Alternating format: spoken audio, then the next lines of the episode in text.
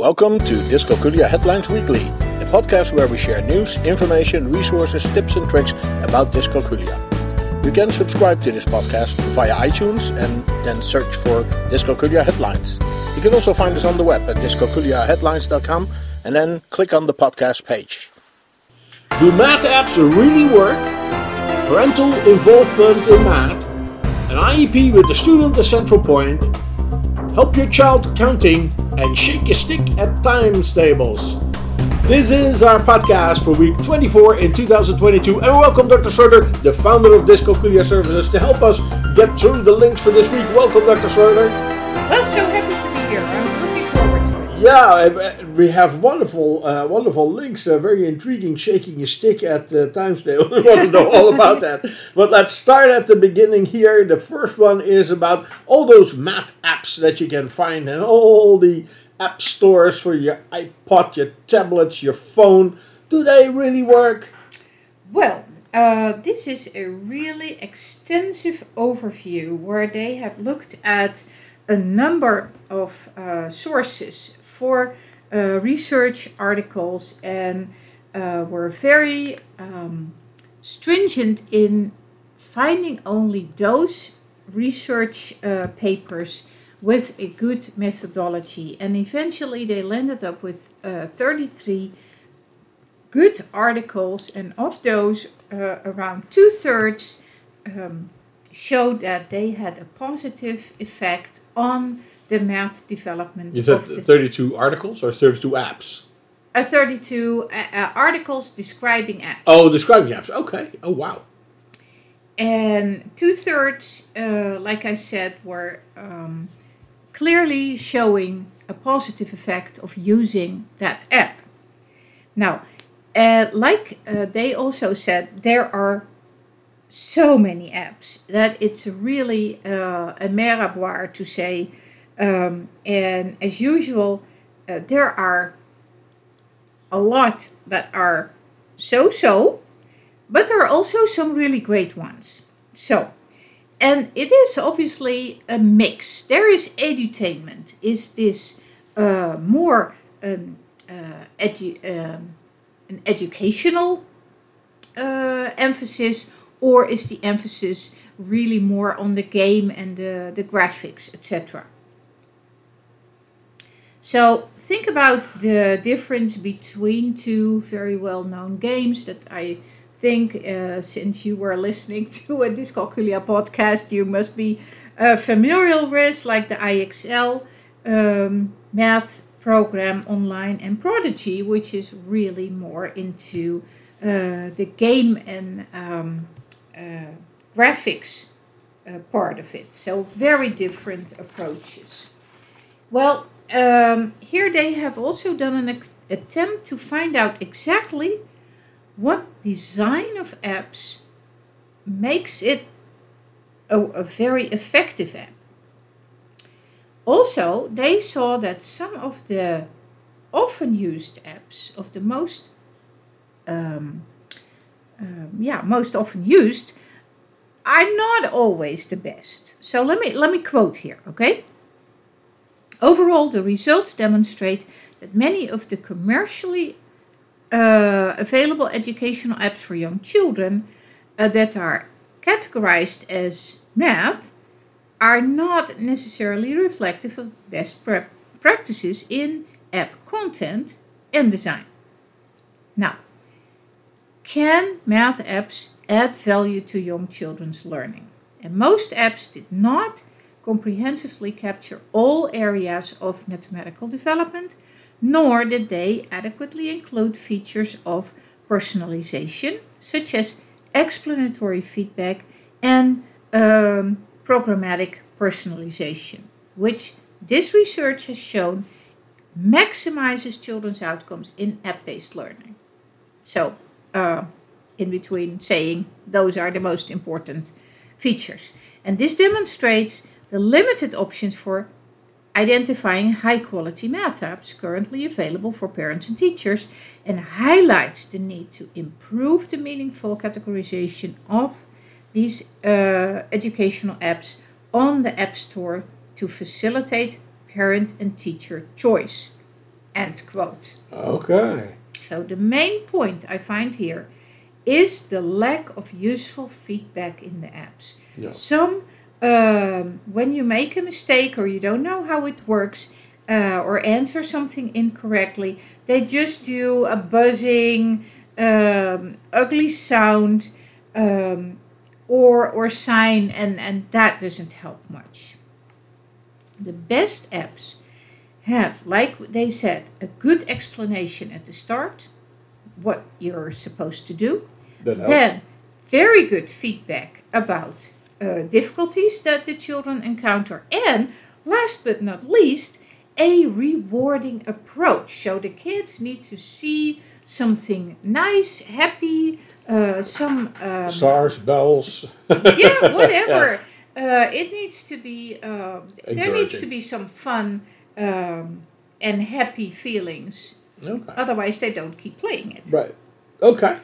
Okay. Well, it's not easy, and then there is just a whole barrage of these uh, apps. So it uh, it takes a little bit of uh, sleuthing to find the uh, the uh, the right ones. Absolutely. So, any teacher or tutor, um, also parents who select these apps, should take the effort to try it out themselves because they they must have kind of a broad idea of what their student is able to do if this is if the level is um, appropriate and also if the program adjusts the level if it's a little bit And make some mistakes and then see what Right. the what the app does, and if it says, "Eh," well, that's not good enough. no, know? no. And also, if, if the um, student makes a mistake, Right. is a similar or the same question coming up later so that he has a So second has choice after Yeah. the learning Yeah. To do it correct? We need to go in app development. It's clear. it's clear, Dr. Schroeder.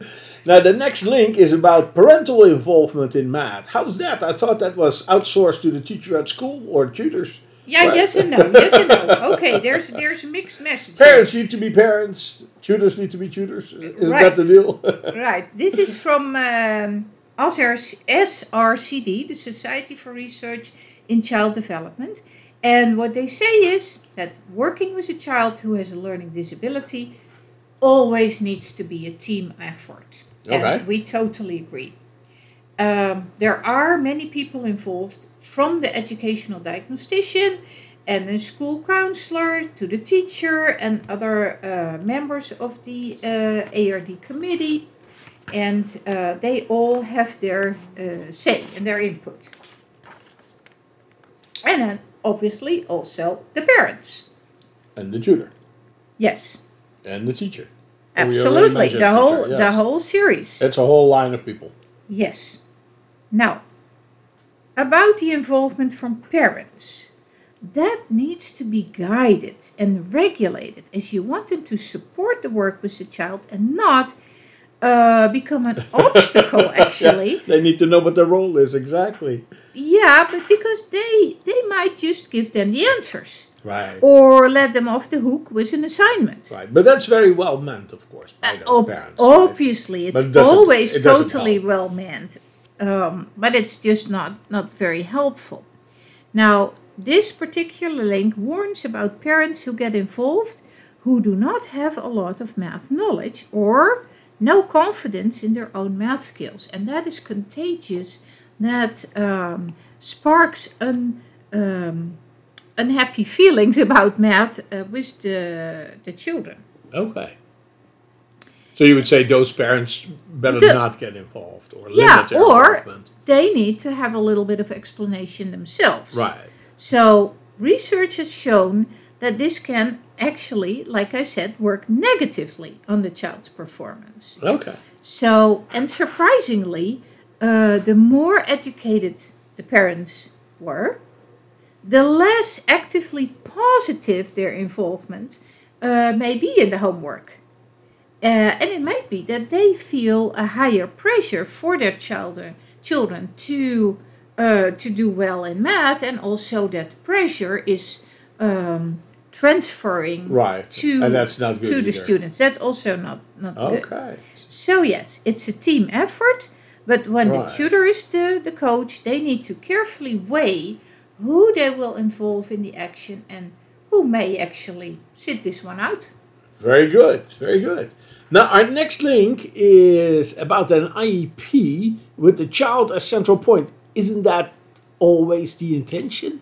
Yeah, it, in, in my view, it has always Otherwise, been you wouldn't have an IEP, right? But um, the um, the reality is that uh, most sessions um, happen where all the participants talk about you without you. Indeed. So the tendency is now to change that a bit and try to get uh, the child or, or the student involved also. And the IEP meetings, well, I have to say, and, and we have experienced them uh, ourselves several times. There is a lot of bureaucracy and, and lingo that might be confusing. And some school districts have even developed software where the counselor can tick the boxes and a full IEP rolls off the printer. Um, even sometimes before uh, the whole discussion has Right. been done, which is here and we're clearly. Yeah. not what was intended. But it remains a delicate task with lots of players who all basically want the same, they have the same intention Sure. the best for the student. But we need to be uh, fair, they all have their limitation. The parents have their expectations, but they are uh, maybe limited in time or, or in content that needs to be taught. The teacher has to deal with a whole classroom of children with many different Yeah. many different needs. The school has a budget to worry about, and and um, don't forget the schedule. It has to be fitted together. So the whole thing is not easy. And uh, student-centered IP meetings can be held. Um, what they say here, and, and I totally agree, at any developmental level. And the example is about a third grader who can come in the meeting, tell what is easy for her and what is difficult for her. And uh, just hearing that can help the participants of Right. the ARD meeting. Also, it gets a buy-in guide. from the student. Uh, And definitely, because um, after the meeting, if they have not been sitting in uh, for the whole meeting, which you obviously will do with older uh, students, um, you can talk with your younger students about the proposal after the meeting and, and discuss the implementation so that they're really part of the process. And um, it's up to the district, obviously, the, the leadership in the district, to determine if student involvement in an IP that? meeting Yes. is developmentally appropriate. Right. So, if the student doesn't attend, they can still be involved uh, or maybe write something in Right. advance and, and share that. Okay, well, Um, good initiative. Absolutely. Absolutely. So there Way to go. are, are many really useful tips here. It's Yeah. uh, from the Atlas uh, organization, Special Education Logs. Very good. Our next link is about helping your child uh, counting. Isn't that something that comes natural? The, the kids Yeah, we wish, we wish. Oh, I thought. Um, this is from uh, from the BBC, Tiny Happy People. And, and yes, I, I, I do agree with you. Uh, a lot of people think that counting is just like one, two, three, and when you can say the counting words, everything is, is done. Uh, but there is so much more that happens when you learn to count. Just like you help your preschooler with reading and language, you can also help them with counting skills. And I would suggest having fun with it. Make it a natural part of your day, from counting the number of jumps your child can do to playing easy uh, board games. Now, the link on the website uh, goes to a video that um, also has some great ideas and examples. I have to say, actually, that this video is not available um, in every location, but uh, you can read the, the transcript. Everything is um, completely scripted. Good. Good. Well, that brings us to our last link, and that is that puzzling title that I already mentioned Shake a Stick at Times Tables. What is that all about?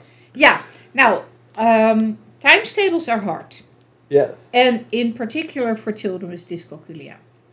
And there are many ways and many websites with options to learn them from songs to poetry to jumping and learning and there are there are many options.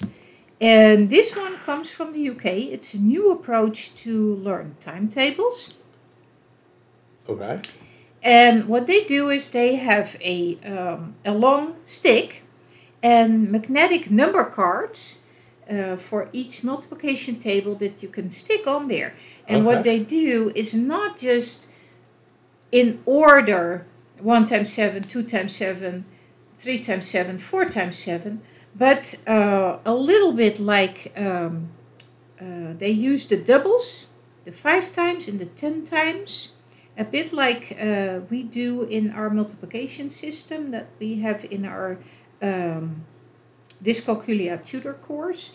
But here they are a little bit more uh, challenging because they go all the way till 12 times the multiplication table. Okay. But um, not in order, but they talk about the connections within these timetables. And I feel that is absolutely um, a good thing. Um, And then the stick do. is to get it all aligned and right, show them right, the, right. the- and it must be large enough so that the Right. kids can see it also uh, from the back in the class. And uh, kids actually love working with um, magnetic materials, so they can stick the cards there Ah. in the right uh, place. Um, It sounds lovely. It's Very a, nice It's idea. a good, good idea. and they also uh, they have a YouTube channel to support the method, so you can see how it works. So you can see the stick and how Yeah. to do it. So when you have tried many methods, um, Shake a stick. It's I, yes, exactly. Here's just an extra one to uh, to try. Good. Well, thank you very much, Dr. Schroeder, for stepping in and, and helping us out. Always lovely to hear your explanations. Dr. Schroeder, the founder of Dyscalculia Services, but realistically, she is so involved in, in the training that she has. She communicates with her students, she helps them, uh, she gives the uh, examination, she gives them feedback, she helps them along when they start tutoring their own children. You need to become part of that tribe. Become an independent Dyscalculia tutor. You can do it. All the information is at dyscalculiatutortraining.org. Dyscalculia Headlines Weekly is a production from dyscalculiaheadlines.com. You can find us on the web at dyscalculiaheadlines.com and we are on Twitter at dyscalculiahead. You can also find us on Facebook, we have a board on Pinterest and on Flipboard. Search for Dyscalculia Headlines or follow the links on our webpage. You can send your questions, comments and contributions to communications at dyscalculiaheadlines.com and we may even discuss it in one of our upcoming podcasts. We hope this was useful for you and until next week, you can count on us.